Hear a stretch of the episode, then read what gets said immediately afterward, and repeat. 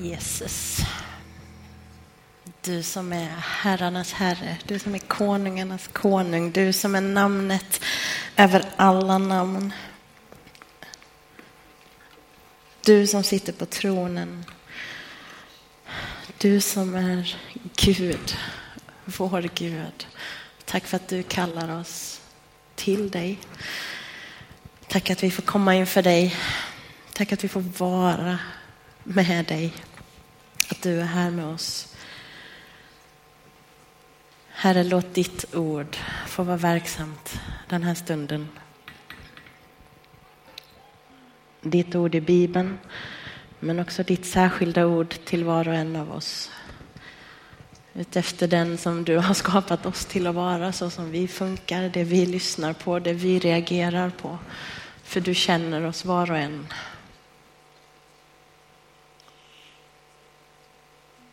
Tack att du är här Jesus. Amen. Idag, som Camilla sa, inleder vi alltså en ny predikoserie. Jesus, honom som vi följer. Och under de kommande veckorna så kommer vi lyfta den Jesus var och är eh, från olika perspektiv. Vi kommer fokusera på Jesus som Gud, Jesus som översteprästen, Jesus som kungen, Jesus som segraren. Och då är vi inne i påskhelgen och det känns ju som ett lämpligt tema. Men idag ska vi börja med Jesus som människa. Och för många som har varit kristna länge så kanske det är en självklarhet. Ja, men det är klart. Jesus är Gud och människa. Inget snack om saken, inga frågetecken. Det vet vi ju. Eh, när vi läser Bibeln så ser vi det klart och tydligt och här har jag den bibelversen och den bibelversen och den bibelversen och jag kan argumentera för att Jesus var och är Gud och människa, inga konstigheter. Men den lyxen av självklarhet har troende inte alltid haft i världshistorien. Vi kommer tillbaka till den utmaningen lite senare. Jesus, honom som vi följer, var en människa. Det ska vi alltså reflektera kring idag. Och låt oss börja med den historiska Jesus, alltså den där fysiska personen som gick runt på den här planeten någon gång i världshistorien. Vår främsta källa till information är Bibeln. Eh, och de fyra evangelierna är ju biografier över vem Jesus var, vad han gjorde, vad han sa.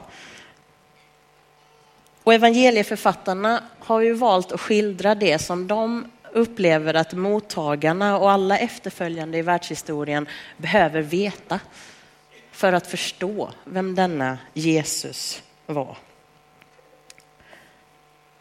Och då hittar vi information om att han har en ganska ansenlig släkttavla.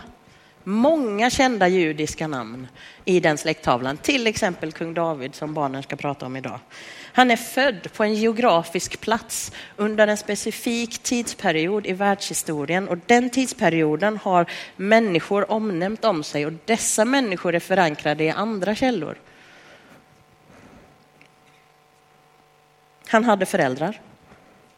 Han verkar varit tillräckligt fysisk när han föddes att det gick att linda in honom och lägga honom i en krubba. Han verkar ha varit tillräckligt fysisk för att man skulle kunna se honom, man skulle kunna tillbe honom och man skulle kunna bära fram gåvor till honom. Han flydde från en geografisk plats till en annan.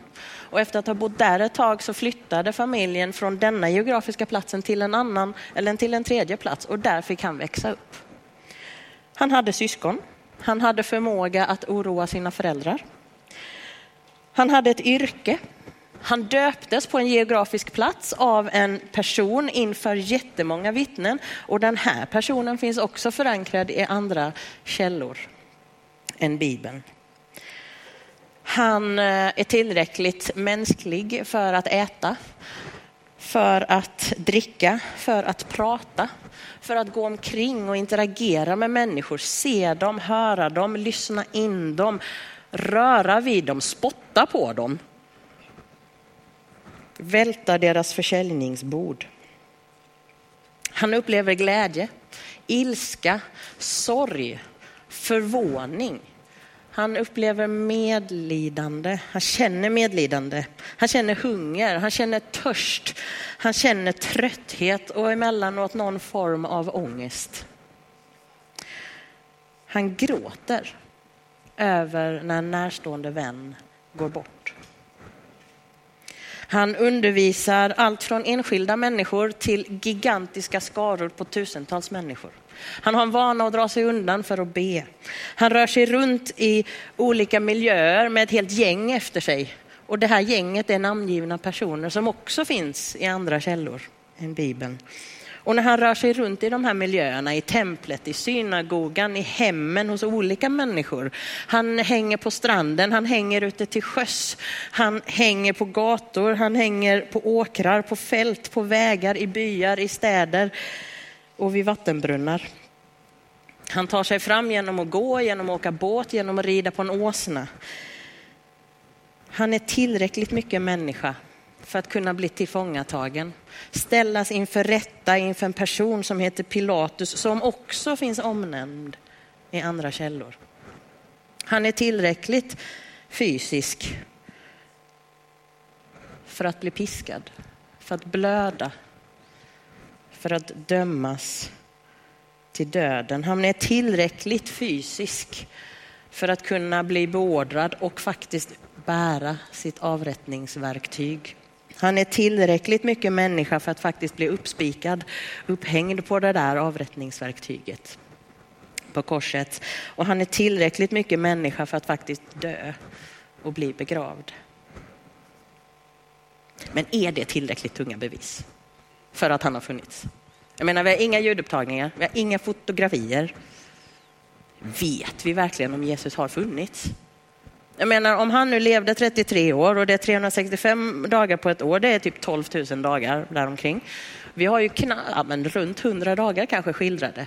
Kan vi lita på det?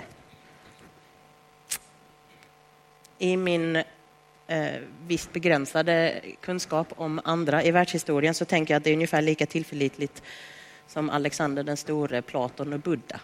Där finns inte heller ljudupptagningar eller fotografier.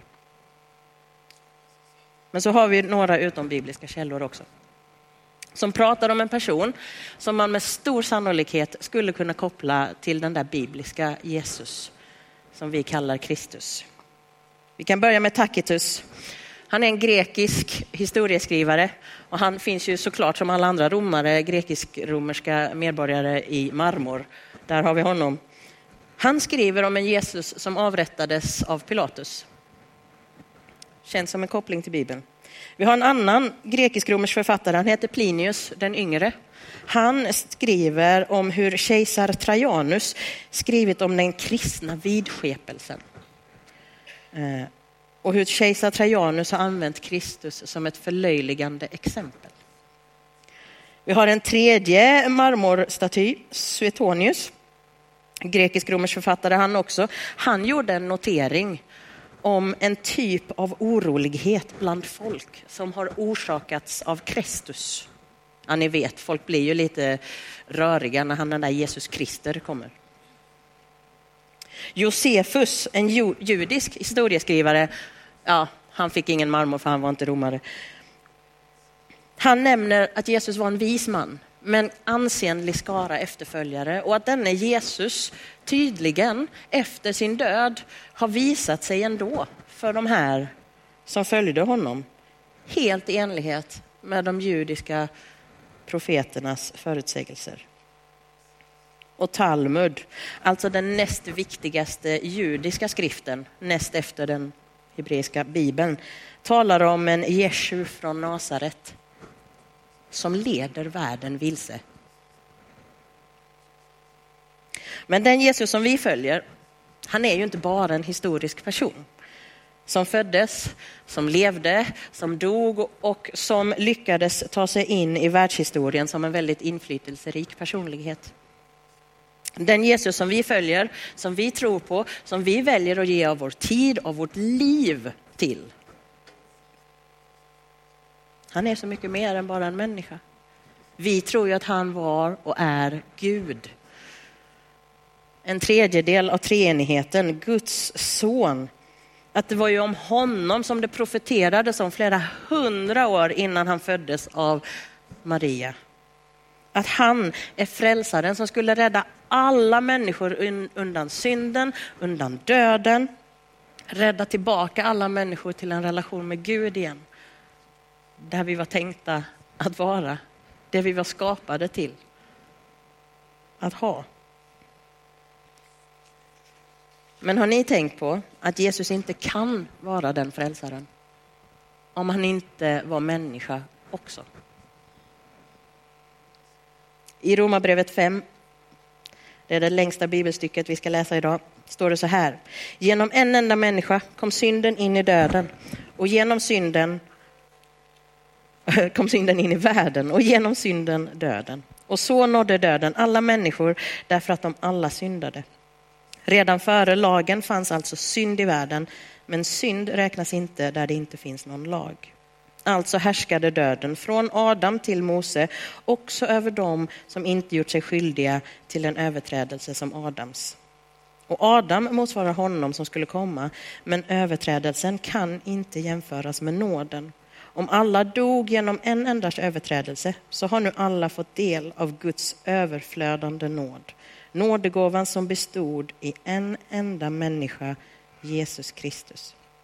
Och följderna av en enda mans synd kan inte jämföras med denna gåva, till domen följde på vad han ensam hade gjort och blev fällande, men nåden följde på mångas överträdelser och innebar ett frikännande.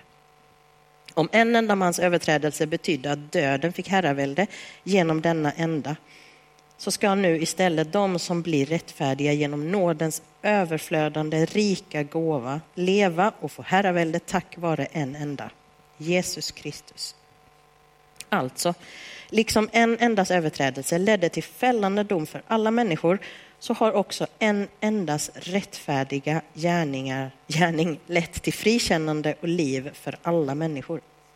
Liksom en enda människas olydnad gjorde alla till syndare så ska en endas lydnad göra alla rättfärdiga.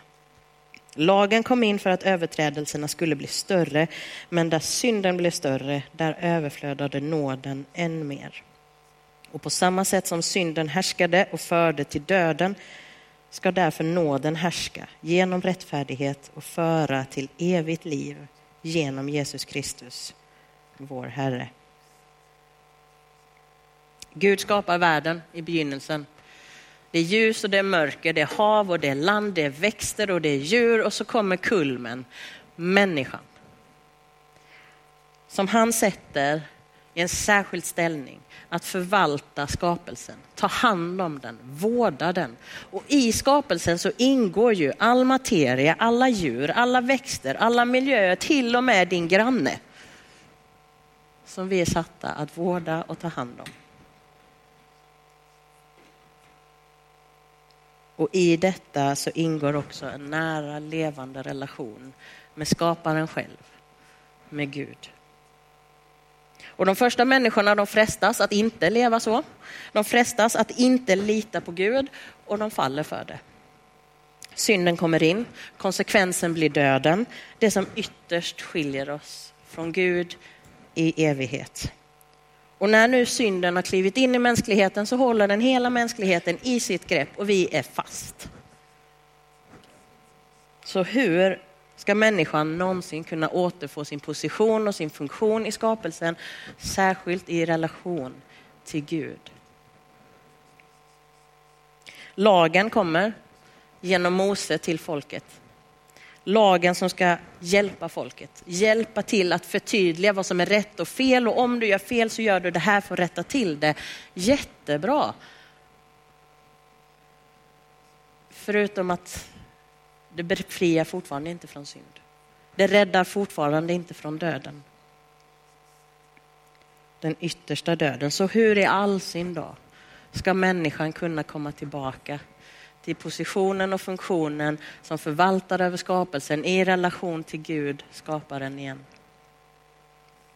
I Galaterbrevet 4 så står det att men när tiden var inne sände Gud sin son född av en kvinna och född att stå under lagen för att han skulle friköpa dem som står under lagen och vi får söners rätt.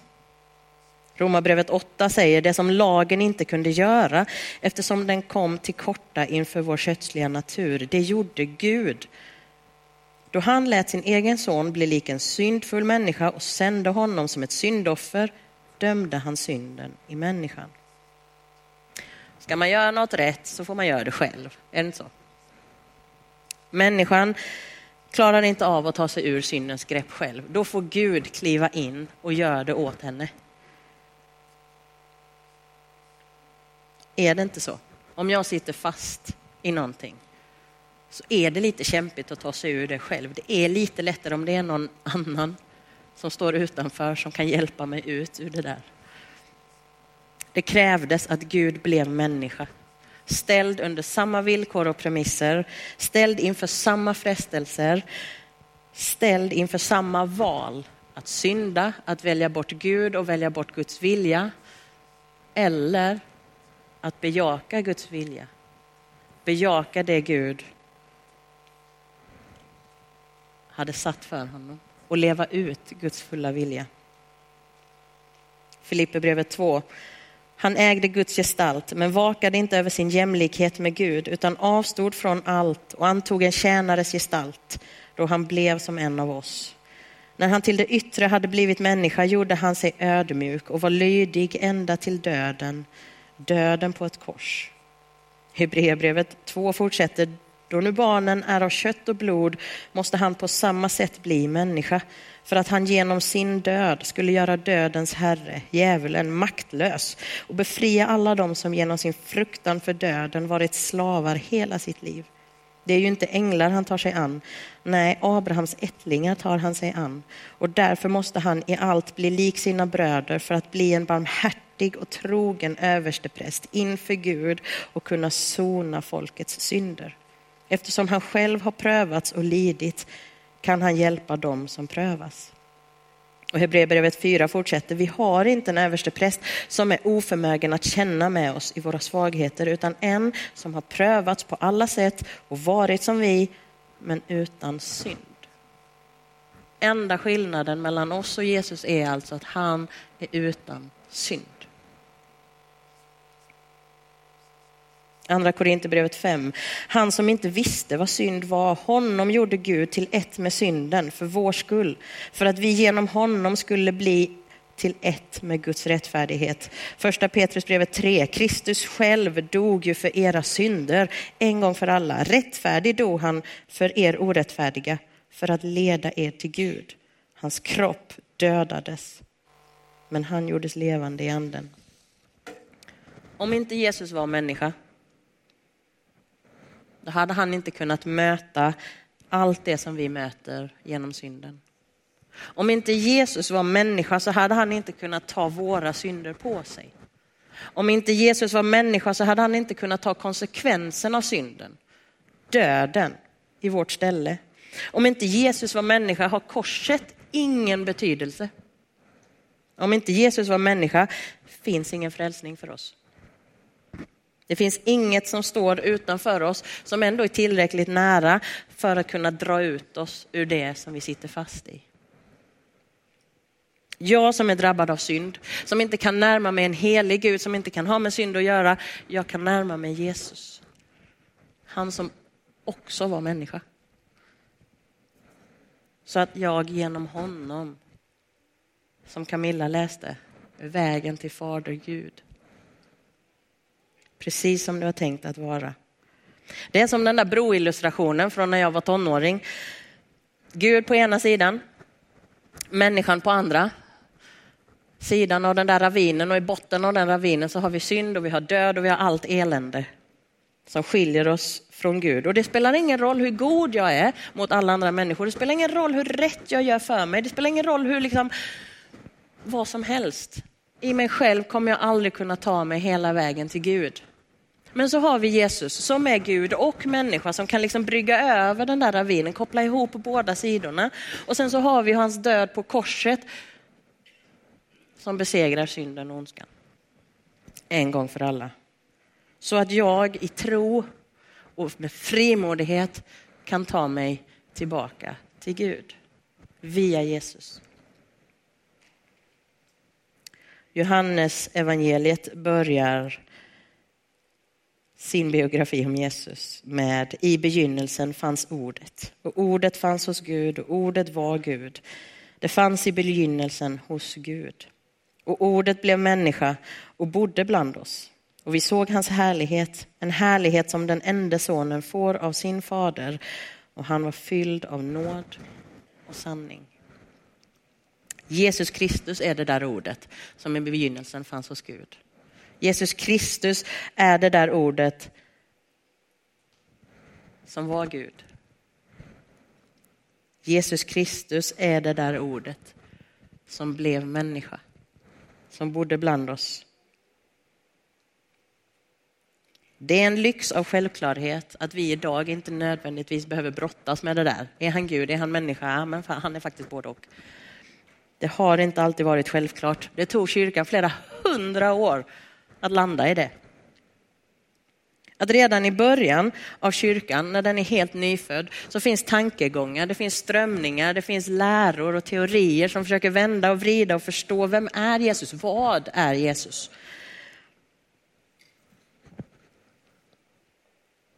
Tankegångar som vi idag inte hade påstått var bibliska, är bibliska.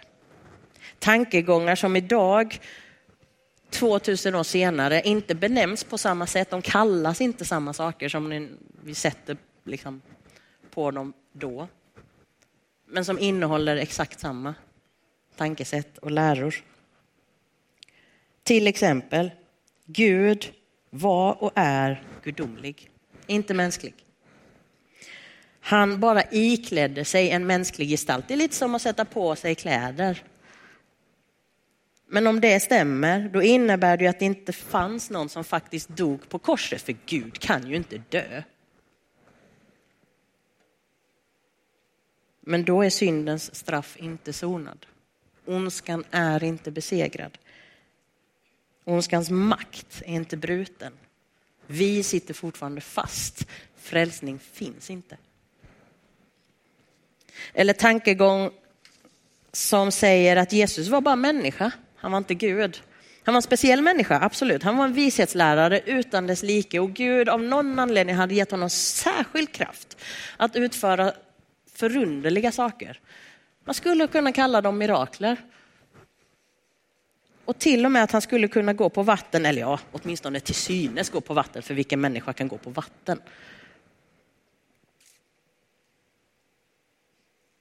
Men om Jesus bara var människa, då räcker ju inte han heller till för att brygga över den där ravinen. Då sitter vi fortfarande fast. finns ingen frälsning. Eller tankegångar som säger att Jesus dog på korset, men den verkliga segern kom ju när han i dödsriket besegrade ondskans makter. Ja, då finns det också risk att man överbetonar den andliga aspekten av detta och minskar ner det mänskliga i döden på korset. För då spelar ju det mänskliga i döden på korset inte så stor roll. Korset blir verkningslöst, kanske rent av betydelselöst. Då går ju kristna bara runt med ett avrättningsverktyg i en kedja runt halsen. Då har vi ju bara ett avrättningsverktyg tatuerat på armen. Då är ju inte det ett tecken på frälsning, på kärlek, på försoning, på befrielse, på nåd. Korset är centralt. Och för att det ska vara centralt så krävs det att Jesus inte bara var och är Gud, utan också människa. År 451 fastslog kyrkan i ett kyrkomöte i Kalsedon att Jesus var och är både Gud och människa. 451. Så lång tid tog det för kyrkan att landa. Och nu får vi lyxen att leva i det och vara trygga i det och förstå Jesus utifrån det. Att Jesus som Gud blev människa, det vi på teologispråk kallar inkarnationen, det visar att även om skapelsen är drabbad av synden så är skapelsen i sig god. För om Gud som är helig, som inte kan ha med synden att göra, väljer att ta sig ner och beblanda sig med skapelsen, det fysiska, då kan han som inte kan ha med synd att göra, då kan ju inte skapelsen vara syndig. Hänger ni med? Och då kan vi avfärda alla de läror som säger att skapelsen är ond. För genom inkarnationen har Gud visat att skapelsen i sig är god. Drabbad av synd, men skapelsen i sig är god. Att Jesus blev människa, inkarnationen, visar att Gud inte bara skapade någonting, lämnade åt sitt öde och drog sig tillbaka, nu får ni sköta er själva. Den visar ju att Gud, allsmäktig evig Gud, väljer att ta sig ner i rum och i tid för att interagera med sin skapelse och dra den ut ur det som den sitter fast i. Inkarnationen visar på Guds kärlek till människan, till dig och till mig. Inkarnationen ger oss en förebild för hur ett liv i förhållande till Gud ska se ut. Det är ju bara att titta på Jesus. Människan som levde helt utan synd. What would Jesus do var ju jättepopulärt när jag var tonåring. Inkarnationen förklarar Gud för oss, så vi behöver inte gissa. I Johannes 1 så står det, ingen har någonsin sett Gud. Den enda sonen, själv Gud och alltid nära Fadern, han har förklarat honom för oss. Visst är det skönt? Inkarnationen visar vad det betyder att Guds rike faktiskt är här, även om det inte fullt ut ännu är här. Det är ju bara att titta på vad som hände runt Jesus så fattar man ju att wow, om Gud får vara nära, då händer det här. Inkarnationen möjliggör frälsningen. Det mirakulöst vackra i att det gudomliga blir förkroppsligat och blir fysiskt. Det är någonting som är konkret att ta på och känna på. Lika vackert som nattvarden. Där vi konkret kan ta och känna på det och bli påminda om vad Jesus gjorde på korset när han gav sitt liv för oss. Inkarnationen möjliggör också uppståndelsen påskdagens stora seger. Det mirakulöst vackra i att om inte Jesus var människa, om han inte dog och blev begravd, då finns det ju heller ingen uppståndelse. Fast nu finns det ju det. Det finns någonting, det fanns någonting att uppväcka från de döda. Det fanns liv som besegrade döden. Det finns liv som besegrar döden lika vackert gömt bakom flygeln nu. Vår dopgrav, det vatten som finns där. När vi döps, att bli begravd och uppstå till nytt liv, till en ny skapelse i Kristus Jesus, till evigt liv. Jesus Kristus är inte bara Gud, utan i allra högsta grad också människa. För om inte inkarnationen verkligen hände, så sitter vi fast. Det finns ingen frälsning. Så vem är Jesus för dig? Eller snarare vad är Jesus för dig? Och vad får det för konsekvenser, konkreta konsekvenser i ditt liv? Vad betyder det för dig? Jesus, du som är vägen, sanningen och livet.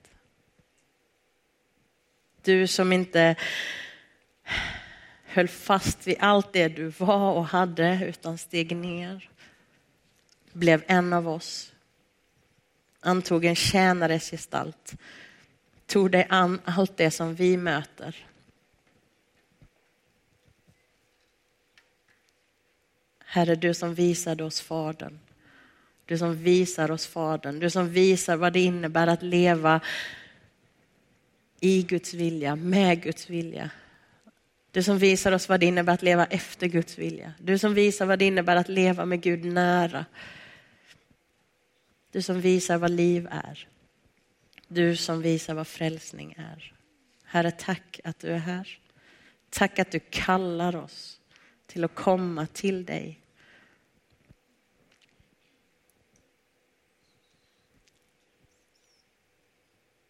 Herre, oavsett vad vi går igenom, Fortsätt att kalla oss, fortsätt att dra i oss. Oavsett hur länge vi har vandrat med dig, fortsätt att kalla oss närmare. Oavsett hur vi förhåller oss till dig, kalla oss på det sätt som vi verkligen förstår. För du som är namnet över alla namn. Herrarnas herre, konungarnas konung, Guds son. Du som är livet. Tack att vi får komma inför dig. I Jesu namn. Amen.